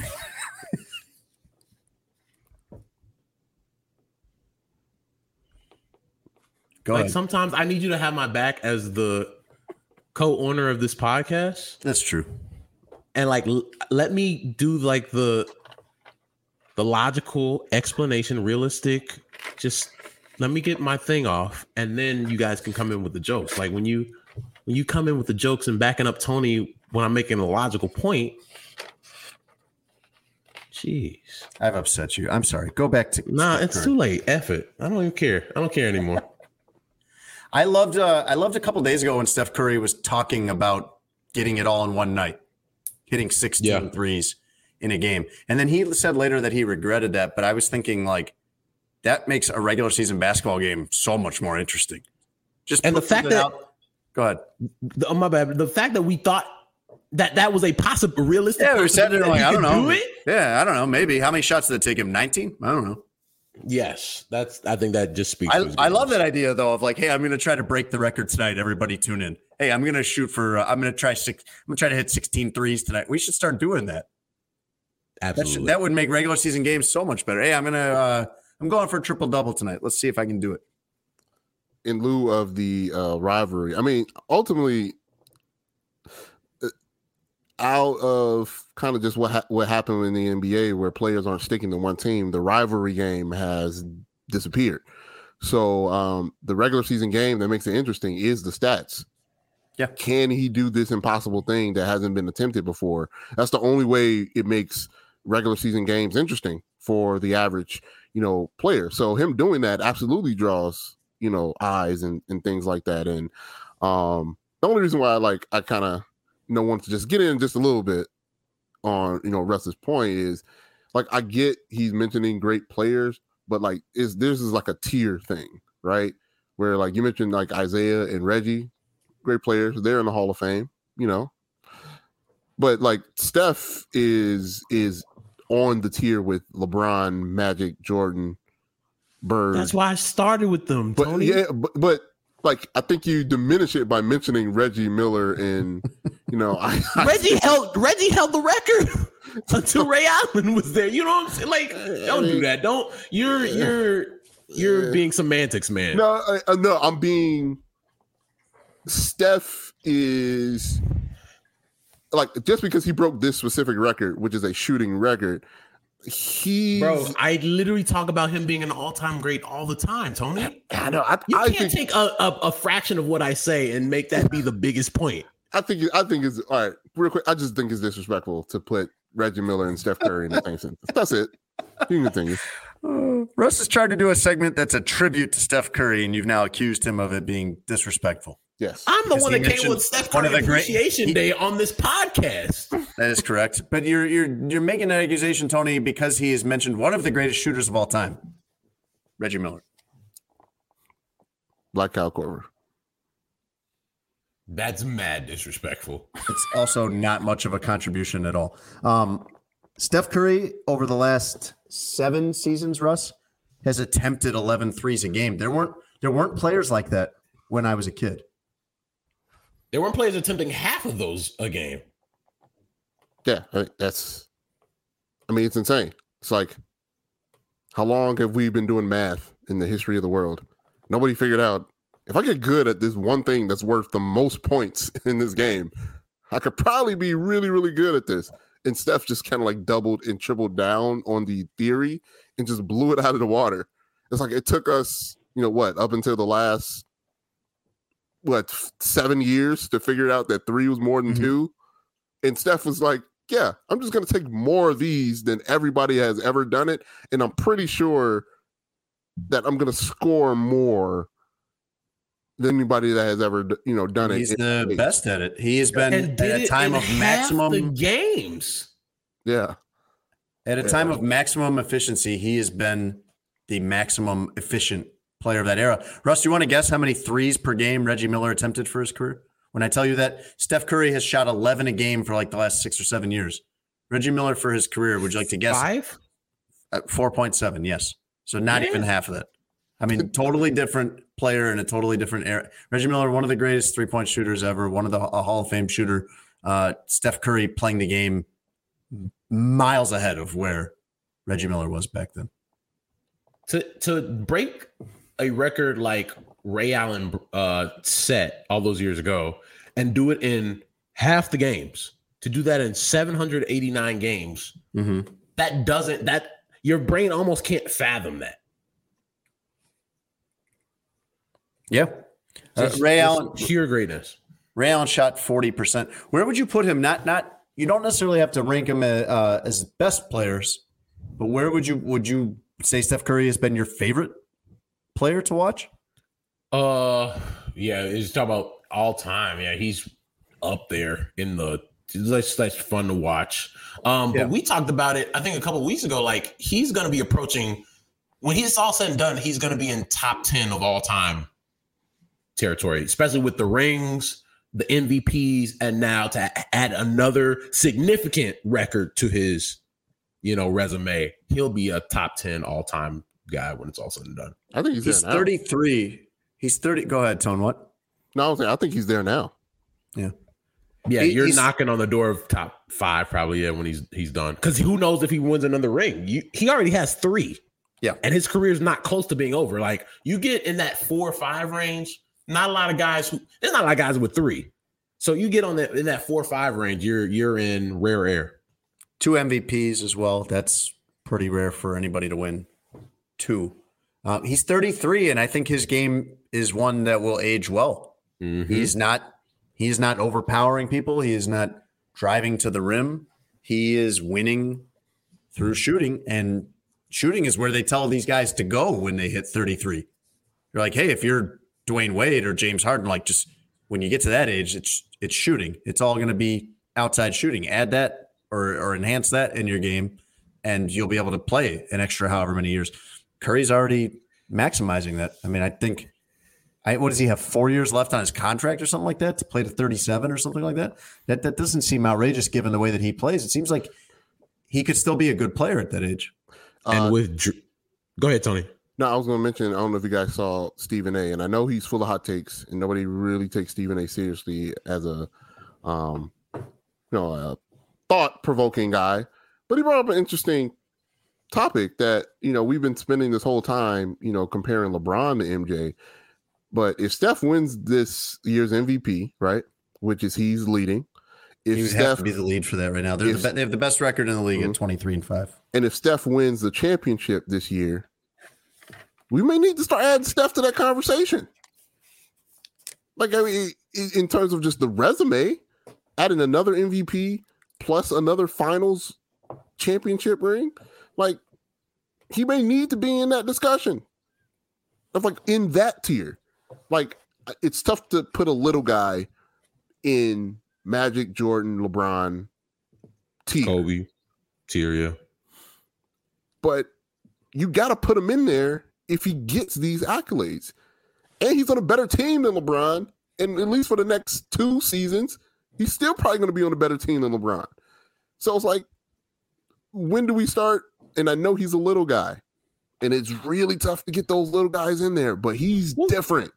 Well, no, that's why I talk about the rarefied air. That that that's one of the things I'm talking about. Like to get to that level of success in a career, there's not like I'm not including Reggie Miller in that discussion. You know what I'm saying? Like I'm not including a lot of those guys who might have one, was able to get one right was able to win one MVP. Like when when Giannis is done, Giannis is probably in terms of resume. Who knows if Giannis is going to get another ring or not? But like the fact that he has one with the resume that he has, he'll likely be in that you know, that accolade range. But uh no, he Steph is definitely going to be in that.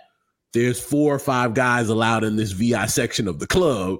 Mm-hmm. Um, he'll definitely be able to get in. Russ, they are 23 and 5, top of the league as of the time that we're recording this. They have the best point differential in the league, 11.6 per game, and they don't have Klay Thompson. They're this good, and everybody thought this was going to be on its way out for them. That once it started to fall apart, and it's true most of the time in any sport with any team, especially a great team, you see it over and over and over. Once it starts to crumble, it's very rare that you can reverse that. And they have reversed it with basically the same guys, except Yeah. Durant being And gotten younger players around mm-hmm. them, like guys who can defend. Like Yeah, but the same core. It's the same core Yeah. that has pulled this back. And and really, it's him. It's just him. And, and- I mean, Jason, and that's the Klay thing. though. Thompson hadn't even been around. That's the thing, though. Like people have been disrespecting Steph on level of it's the system. Like, nah, man, he's the system. He's the reason why why they're good. He's the reason that makes that what makes what they're doing works. Like him exclusively, and we we thought it was Klay because Klay is an excellent shooter and defender. Mhm. Like, nah, it's it's him. It's him. People thought he was just a high ceiling guy where he makes your good team and puts them, you know, over the top. He's not a high floor guy. Nah, he's a franchise guy. When you have him on your team, you are a better team with him on that, regardless of what players you have on there. So yeah, like he's proven all all those, you know, critics wrong about what Steph is and, and his legacy in the league. he got that team last year. We like he got that team last year to the playoffs, and that team Yeah. was not good. And they won, Uh, you know, play it. 30, uh, 39 ga- Yeah. I mean, it was the eight seed in the West. It was a 72 But- uh, game season. They they were above 500. But I'm saying like mm. he got like they want they shouldn't have come close to the playoffs Yeah. or the play in, and he got them in there playing fantastic basketball last year. So, um, yeah, man, Steph is an all time great, and it's Did- just fun to continue to watch him ascend. Did you think that this would happen when when you're looking at them having a 15 win season a couple of years ago and everything's falling apart coming out of the finals against Toronto? I believe that was. Is it? Do I have the timeline right there? I think, I think so. Yeah, Uh, did you did you think they'd be able to get it back? I thought organizationally, like after the way the KD thing ended and um Klay's injuries felt so deflating. Yeah. for a lot of different reasons, it felt like, all right, man, maybe they get to the playoffs and you know they have that experience and they'll always be you know a threat to somebody, but never at a level where I'm like, yo, they're a title contender again. No, Yeah. um, and not because they weren't good or because Steve Kerr isn't a good coach or Steph isn't an amazing player. Just like some things run at their course. Usually. And usually once that happens, then it starts to break apart and maybe Draymond Green wants out and maybe Klay Thompson wants to go play for wherever. Usually that's usually that's all part of it. And it hasn't been there. Those guys But have with- all wanted to still be part of it. And it's really those three guys and among that group, Curry, who has brought this back. with great organizations, do you understand how to keep the the great times rolling, even if certain things change? Yeah, you don't have KD anymore. You had your success before KD. You had the success with KD. Now you're having the success without KD. Like, look at the Patriots. It wasn't the same every time they went back to the Super Bowl. Look at the Giants in baseball. It was different group of guys. They had their main core, Posey, Bumgarner, Sandoval, those different guys. Like the Red Sox, when they like good organizations find a way to continue to keep success going. And the Warriors have found the recipe for that. They have the right core, they have the right head coach, they have the right front office, and they've been able to do that. Yeah, shout out to them for not panicking. Yeah. A lot of organizations would have done that for sure. You start trading guys like, well, let's go ahead and get some picks and, you know, rebuild around James Wiseman. Like, you start doing that. And that's the other thing. I've had their number one overall pick, James Wiseman, and he's coming back too. Mm-hmm. Scary team, man. They're going to be back on top, and they're going to be just like you see with uh, Tom Brady and the Bucs, just like you saw with the Warriors a few years ago and the Heat before that, they're going to be back on top and they're going to be right back to being a destination where everybody wants to come there. Where like mm-hmm. when you see Durant come there and it didn't really work out, but you saw DeMarcus Cousins go there. You see a lot of role players, guy like they're getting guys on the cheap that want to be part of that. It's a fun way to play. They're really good. It's a coach that people like in general. To they like working for Steve Kerr. That everything about this is going to become an attractive situation again, where their success feeds more success, where they're going to get all the guys.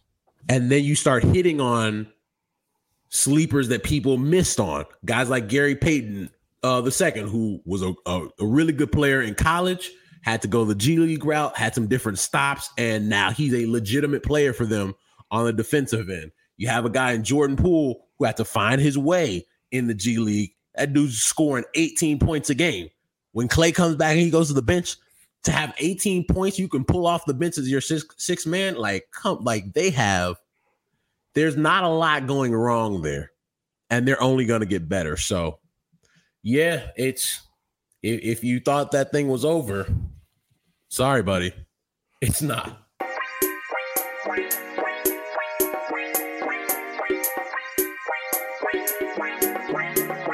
Would you like to hear the news that we didn't get to, Russ?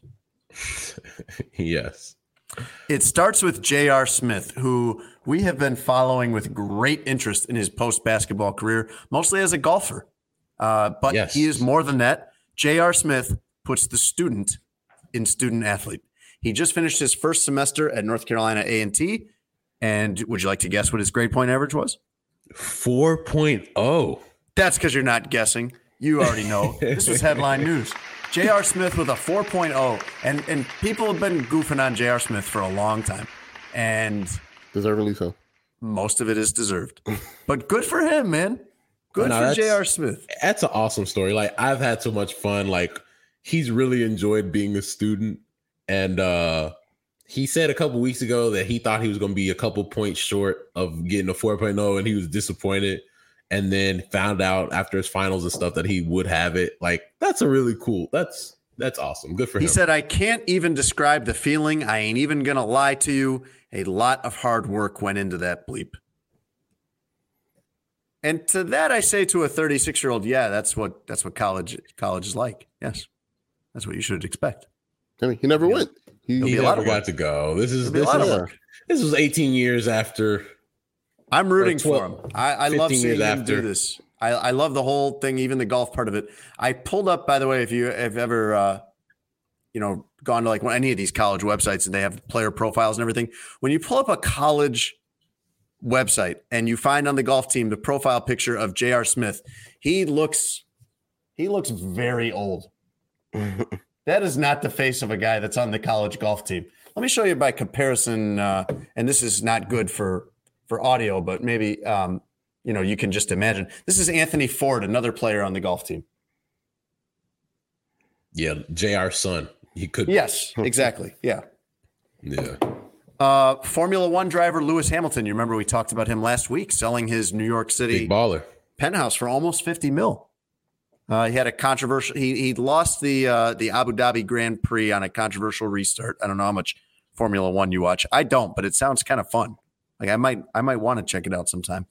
Uh, costing him his eighth title, but the upside is he is going to be knighted. In fact, by the time this podcast comes out on Thursday morning, he will have already been knighted. He will be Sir Lewis Hamilton.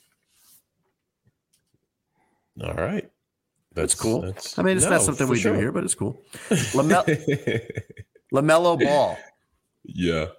He has partnered with a watch company in Hong Kong. I believe that this is pronounced Memorigin, like a combination of memory and origin. Mem- Memorigin? All right. Memorigin. Take your word for it. Uh, releasing two watches, uh, both with his face and name on them, which would seem to really kind of narrow the market of who would be interested in these. But hey, uh, the black one, which is made of steel, costs six thousand eight hundred dollars. And if you're doing really well, you can buy the red one that has 226 diamonds and is expected to retail for 15 grand. That is 15 grand for a watch with LaMelo Ball's face on it. Makes sense. I mean, they were charging people two thousand dollars a shoe. and we're So yeah, this makes sense. for shoes that never like got delivered, right? Facts and would rip continually. Russ, you mentioned Steph Curry as one of your favorite players, and um, I know that Kyrie Irving also is. Have I you like heard that he's? Have you heard he's uh, possibly coming back? as soon as they get the vegan shot. I'm not sure what exactly it's going to take, but uh, Shams is reporting renewed optimism. So I don't know if that means Kyrie's going to get a vaccine or they were floating that maybe he would just play in road games, but they've already covered this. The Nets already said they're Man, not going to do thing, that. dog. I'm just, I, I'm, we don't have to go through it until I see that man on a court. I'm, I'm gonna act like he's not playing for the Nets.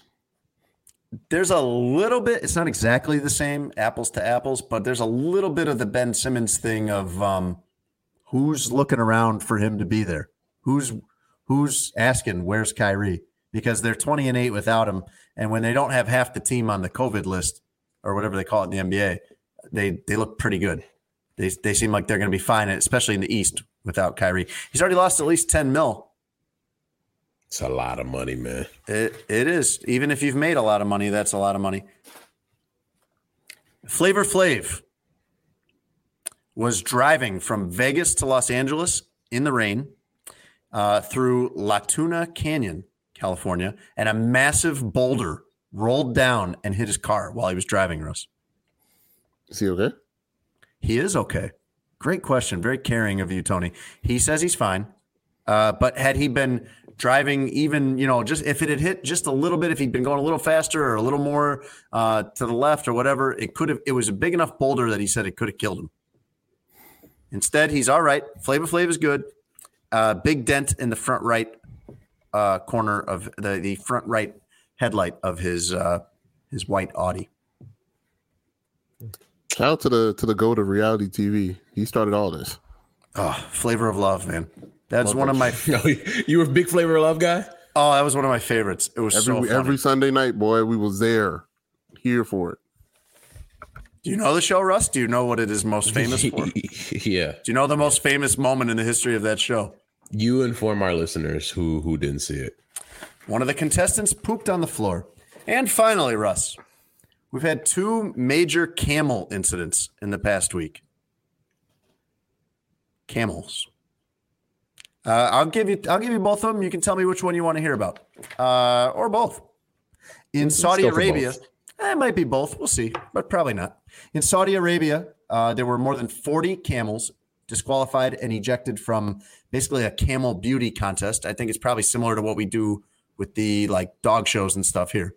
Uh, for the camels using Botox and other cosmetic enhancements. That's in Saudi Arabia. Uh, the second camel incident was a camel escaping a nativity scene in Kansas. So, dealer's choice. Which one you want? Uh, uh, Botox, camel Kansas Botox. the Kansas one is funnier. Uh, just do the one you were gonna do. Just do the one you were gonna do. Well, the one I was going to do was both of them. Uh, in Saudi Arabia, there is you can understand why people are putting Botox in camels, Russ because there's 66 million dollars in prize money available here. Jesus, This is a big prize for having the most beautiful camel. Yeah. Let me go get a camel. Uh, here's the criteria. Here's what they're looking at on this camel to determine if it is a beautiful camel: the shape of its head, its neck, its humps, the way it's dressed, and its posture. And here are the things you cannot do that many of these camels were guilty of doing as far as cheating Botox, like I mentioned, uh, stretching their lips and noses, using hormones to boost muscle. Uh, there was something to do and something with rubber bands to kind of change the shape of their faces, and using filler in their face. Whatever hashtag, whatever it takes. Captain America said that. Okay.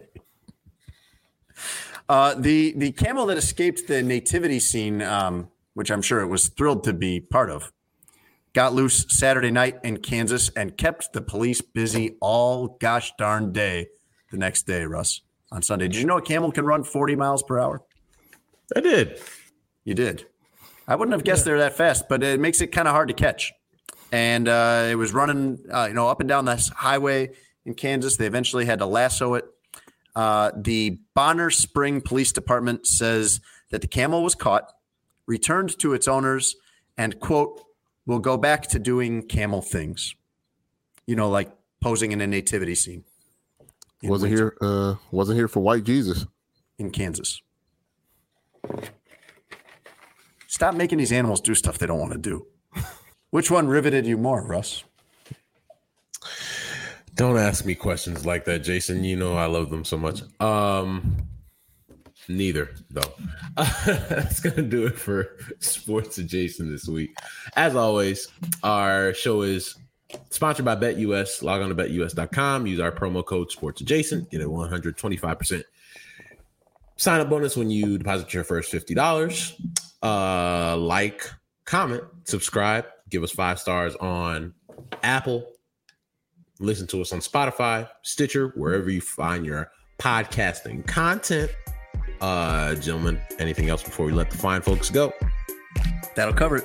For Russ Dorsey, Tony Gill, Jason Lieser, my co-host, we will see you guys next week. Thanks for listening to Sports Adjacent with Jason Lieser and Russell Dorsey. Be sure to download, subscribe, and give the podcast five stars. You can check out the latest episode of Sports Adjacent on all digital streaming platforms. I'm very much adjacent. For a couple hours, I thought I was hood. But then all that happened, I was like, you know what, James? You adjacent to the mother. Save big on brunch for mom, all in the Kroger app.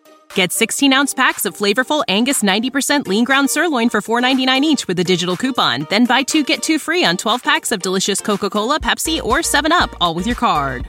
Shop these deals at your local Kroger today or tap the screen now to download the Kroger app to save big today. Kroger, fresh for everyone.